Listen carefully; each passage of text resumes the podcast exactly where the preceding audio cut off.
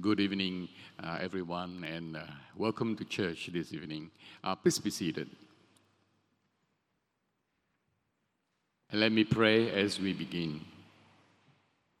Our loving Heavenly Father, to today as we celebrate Palm Sunday, we thank you for your mercy in sending your Son Jesus Christ to save us.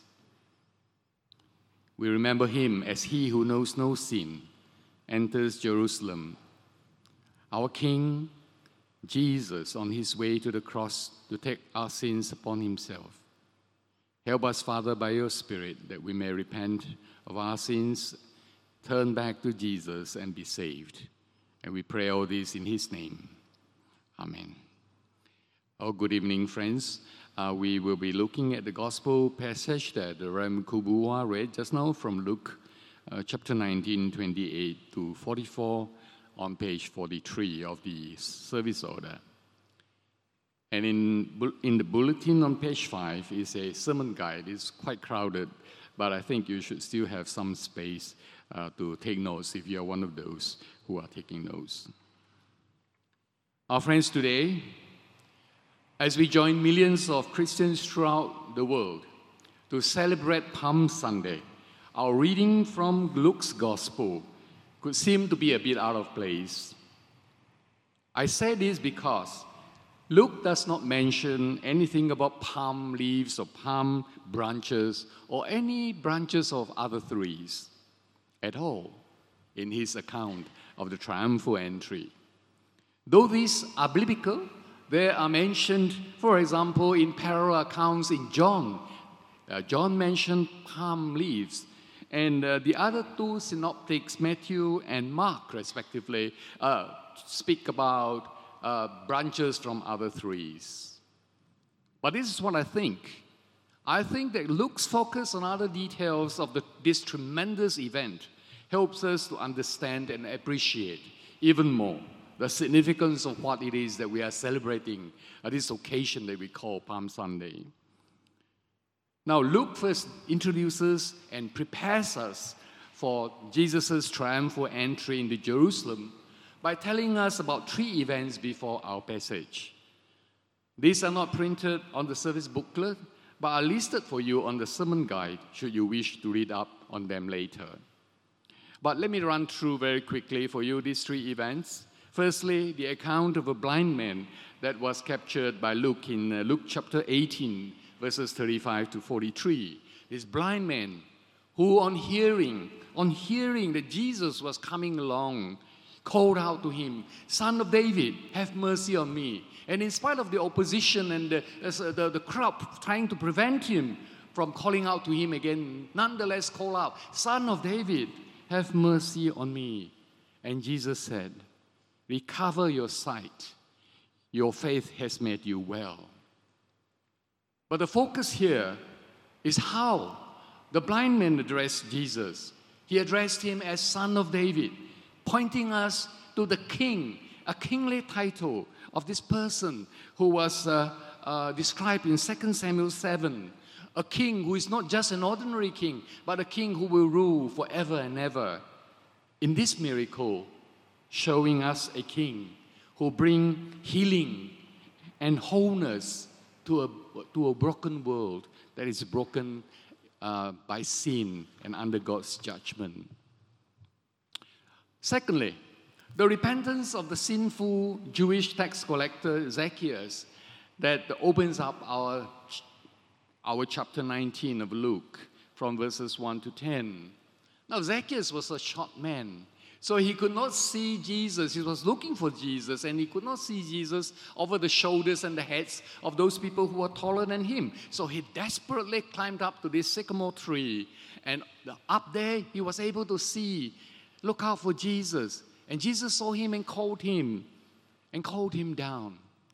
And in, at his home, Zacchaeus confessed his sins and was pardoned by him. And Jesus said these words to him Today, salvation has come to this house, for the Son of Man came to seek and to save the lost. The words that Jesus used to describe himself was the Son of Man, pointing us towards Daniel 7, the king to whom God will give dominion and glory and power, who in this account of Zacchaeus gives restoration and salvation to all who repent of their sins and turn back to him. What a marvelous thing. Thirdly, Jesus' parable warning of judgment in Luke 19 11 to 27, just before our passage. It, was, it is about the nobleman who commanded his servants to look after his interests while he went uh, far away to receive a country. And because he was going far away, he expected to be uh, absent for a while. But he told his servants, Look after my interests, mainly described here in the parable in terms of money. And then some of the servants, they obeyed him and did as he had commanded, while others, they just opposed him and did not want him to rule over them. And in our last verse of this parable, Jesus summed up this as a king's command.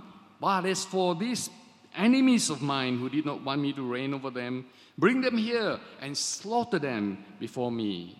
Here in this parable, showing a king who will judge all those who do not accept him and oppose him. Now, all three events help us to focus on the theme of kingship, but a king who is not just any common king, it is about the one promised in Scripture by God and anxiously longed for and awaited by his people. In our passage, Luke will continue to show us this king in even more detail. We start with verse 28 on page 43. And when Jesus had said these things, he went on ahead, going up to Jerusalem. And when he drew near to Bethphage and Bethany at the mount that is called Olivet, he sent two of his disciples. Now, the three events that we spoke about briefly just now happened in Jericho, about 70 kilometers away from Jerusalem, to the northeast of Jerusalem. And Jesus is now three kilometers direct east of Jerusalem. So he has traveled over 60 kilometers, a long distance during those days. And he instructs two of his disciples to go on ahead of the group to bring a coat for him to ride on. And now here is the problem. How can anyone just go into a village, see a young coat tied to a tree, and just untie it and bring it to Jesus? It's like me asking you, go into the garage and you see the red Ferrari sitting there, just jump into the Ferrari and bring it to me. So, as if to address the two disciples' unspoken concern, Jesus said in verse 31, He said this If anyone asks you, Why are you untying it? you shall say this The Lord has need of it. Now, over the years, many op- opinions have been given. Some say Jesus has already made arrangements with the owner of the coat. Others say the animals could be hired for the hilly ride up Mount of Olives and down the Mount of Olives and up the little hill that leads to Jerusalem. It was the cultural thing during uh, the first century AD, during Jesus' time. Others say, and I think this reason is the most possible one, that Jesus' fame and reputation has gone on before him, the man his disciples called Lord. And the mere mention that the Lord needed it was enough for the owners to release the animal to his agents. Jesus knows that the uh, owners will query, and so he prepares his disciples for it. But there's something else about the coat. No one has ever sat on it, Jesus said. Again, when it comes to this, there are many differing opinions on this. But again, I think this just emphasized Jesus' knowledge and control over this event. He knows exactly that there will be a donkey tied to this tree, and that donkey is a coat on which no one has sat on before. And so, the disciples enter the village, and it is exactly as Jesus has said. And we find this in verse 35. And, and the result is in verse 35. And the disciples brought it to Jesus, and throwing their cloaks on the coat, they set Jesus on it. They prepared a suitable seat for Jesus, a saddle that is made up of their own outer garments, their cloaks. And so Jesus sat on the coat and he approaches Jerusalem. Now, in our next part of the passage, we see two differing reactions to Jesus on opposite sides of the on two opposite poles, so to speak. First, the response of the crowd of disciples also on their way to Jerusalem for the Passover. We call them the pilgrims. Now, we hear this described in verses 36 and 37. As Jesus rode along, they spread their cloaks on the road. As he was drawing near, already on the way down the Mount of Olives, the whole multitude of his disciples began to rejoice and praise God with a loud voice for all the mighty works that they had seen. Now, the spreading of clothing on the ground for Jesus has its origins in Scripture. On the sermon guide is printed for you a passage from 2 Kings chapter 9, verses 12 to 13. If you look down, you can see it says this Thus says the Lord, I anoint you king over Israel. Then every man of them took his garment and put it under him, and they blew the trumpet and proclaimed, Yehu is king. Look here once again capturing for us the, the crowd's recognition of Jesus as king. Now, some think that the cloaks make for a more comfortable ride over the dusty and muddy road. And it is a more suitable way of, uh, for a king or nobleman to ride over these cloaks so that he will not get his uh, mule or his uh, feet dirty. Others think that the cloaks symbolically take the place of their honest physical bodies for Jesus to ride over because they could not lay themselves on the road for the king to ride over. So they put their cloaks there as a symbol of their humility and homage before the king. And now, whatever you think, the action tells of the homage and the respect and the love of the crowds of disciples, welcoming the king of Zechariah 9 who comes riding on a donkey, bringing peace and rule over the nations from sea to sea. All the while thanking God for the great works that He had done in Jesus. Now, the next verse, 38, is a very interesting one. We'll split into two. Firstly, um, the crowd calls out, Blessed is the King who comes in the name of the Lord. Notice how these disciples traveling to to Jerusalem for the feast of the Passover uses a specific quote from Psalm 118, verse 26. But instead of using just the pronoun he, they have changed that to include the king, to mention that it is a sovereign that is coming in. They say, Blessed is the king who comes in the name of the Lord. They recognize this that this is no ordinary man who comes in the name of the Lord, but the King. And they continue to praise and to glorify God. And in the second part of verse 38, they call out these words peace in heaven and glory in the highest. And now here we have another problem. What do they mean by peace in heaven and glory in the highest? Didn't Zechariah speak of the king on the donkey? bringing peace to earth. And again, over the years, you know, there have been many, many opinions and suggestions as to what this means. Some say, I think erroneously, that it is a post crucifixion, resurrection, and ascension statement that has been inserted here. And others say, it is a peace that is laid up in heaven for God's people, their treasure, so to speak. And others think, and I think this is the most likely one, that the pilgrims recognize in this humble yet kingly figure Jesus himself riding on the foal of a donkey instead of a great war horse in front of his great army as God's means of peace. Peace not only on earth but in heaven. A, prophet, a prophetic glimpse, if you like, of King Jesus coming to restore, to reconcile humanity to God, to His glory. However, you take it, verse 38 paints for us a wonderful picture, helping us to see Jesus the King on his way to his city, Jerusalem. Now, of course, at this point, the disciples did not yet understand that the greatest work of Jesus is still to come, though the psalmist in Psalm 118 has already mentioned it.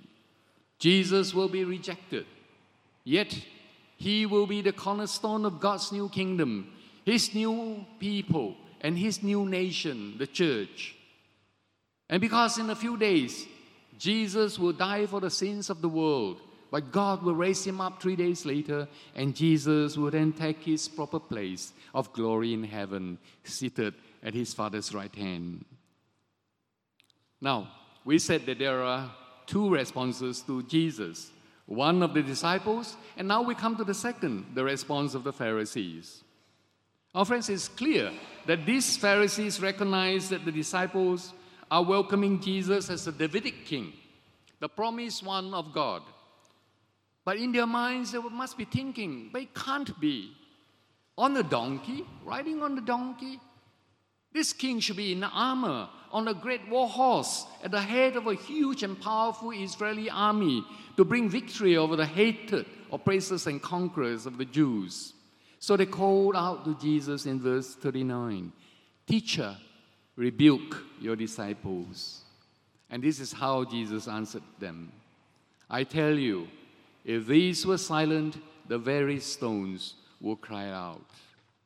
Jesus said, even lifeless stones know who Jesus is, the Creator who made them, and they would cry out in praise and glory of Him. But these disciples, who have been given so much in their life, who have studied, studied so much of Christ in God's scripture, who has been given so many opportunities to lead the nation Israel, know him not.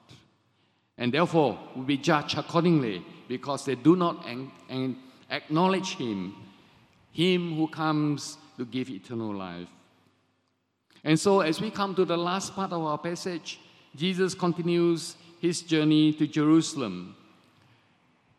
In verse 41, and when Jesus drew near and saw the city, he wept over it. And he continued, saying, Would that you, even you, had known on this day the things that made for peace, but now they are hidden from your eyes. We have seen before Jesus' sadness over Jerusalem, which is printed for you in the sermon guide uh, taken from a previous chapter, Luke 13, verses 34 to 35, when Jesus called out, Oh, Jerusalem, Jerusalem, the city that kills the prophets and stones those who are sent to it. How often would I have gathered your children together as a hen gathers her brood under her wings, and you would not? Behold, your house is forsaken, and I tell you, you will not see me until you say, Blessed is he who comes in the name of the Lord. But these Jewish leaders, representing the nation Israel, would not join in the pilgrim's call to bless he who comes in the name of the Lord, to bless the king who comes in the name of the Lord. Instead, once again, Israel would reject and kill yet another prophet from God not just any prophet, but the Son of God Himself. And so instead of the peace in heaven and on earth that Jesus comes to give, they will face destruction and desolation as God judges it. Jesus said this in the following two verses, which make up the last bit of our passage. Jesus said, For the days will come upon you when your enemies will set up a barricade around you and surround you and hem you in on every side and tear you down to the ground, you and your children within you, and they will not leave one stone upon another in you, because you did not know the time of your visitation. You did not know the time of your visitation. And so it will happen just as Jesus has pronounced. For in AD 70, the Roman army will lay siege on Jerusalem and will totally destroy it, including the massive temple and the entire city. Just as Jesus has said, they will not leave one stone upon another in you. And to the Jews, destruction of God's city, Zion, Jerusalem, and of the temple is God's spiritual abandonment of his nation. Israel's stubborn refusal to acknowledge Jesus' visitation the first time round brings immediate and historical judgment. God no longer dwells in their midst. And friends, when we read this, we too are warned that judgment is certain no matter how long Jesus takes to return. Remember Jesus' parable that leads into our passage? This judgment is that in the here and now, the absence of peace and joy of reconciliation to God to be enjoyed in His Spirit. And at Jesus' second coming, eternal separation from Him. Friends, notice this that rejecting King Jesus means facing the fearful wrath of the God who sent His Son, the King who rode into Jerusalem on a donkey to save us. And so, as we come to the end of our passage, what can we bring home with us this evening? I suggest three things.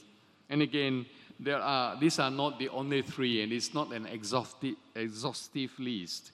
And I, I must say that I have been very grateful to some of you who have taught me some powerful applications and conclusions over the years um, when I shared with you from the Bible and I want to thank you. But this is what I would like to suggest to you three things. Firstly, Jesus is sovereign king, not just some helpless victim, miserable and pathetic, driven by the whims and fancies of his opponents. He is in full control, and Jesus knows exactly what is to happen, what awaits him in Jerusalem. The Son of God rides on in full obedience to his Father. He rides on heading to his cross for us. Number two, our response to this king should be obedience, not hostile objection like the Pharisees. Jesus rode on with sadness in his heart, friends. Knowing the terrible judgment for those who do not accept him, knowing also that reconciliation to God is, can only be done through his Son, Jesus Christ, so that those believing in him will not die but inherit eternal life. That's the second thing. Thirdly, I ask the question Is Palm Sunday just about palm branches and crosses? Our friends, remember, when we first started our discussion, I said that Luke makes no mention of palm or three branches, but that Luke focuses on the theme of kingship riding on a coat, the fall of a donkey? This leads us to a follow up question. We have to ask ourselves this Do we truly know Jesus as King? If we do truly know that Jesus is King, then Palm Sunday is not just about palm crosses and palm branches. It must be about our personal homage to, our loyalty, our faithful service, and our commitment to the King who came to save us 2,000 years ago. It must not be just about today, perhaps just a sentimental and nostalgic commemoration with palm crosses and branches, or worse, a superstitious belief that these palm crosses or branches can bring about salvation on their own. If you recognize Jesus as King, it must be a, lo- a lifelong commitment to obey Him. This lifelong obedience to obey Him means denying ourselves, taking up our own crosses, no matter how much that will cost us, and no matter how long it will take, and following Him to the end, so that when He comes, He will gather us like a, a, a, a hand bringing His brood of chicken to him, just as he said. Friends, if we know Jesus as King, we have to do this. We have to deny ourselves, take up our own crosses, and follow him. Let us pray. Our Heavenly Father, we thank, we thank you for reminding us that Jesus is King. We pray, Lord, that you teach us to obey Him and to commit ourselves to His service. We know that we are weak human beings and we can't do this without you. So we pray that you will help us in the strength of your Spirit, that we will go forward to trust totally in Him, knowing that He walks side by side with us even as we do so. We pray all this in His name. Amen.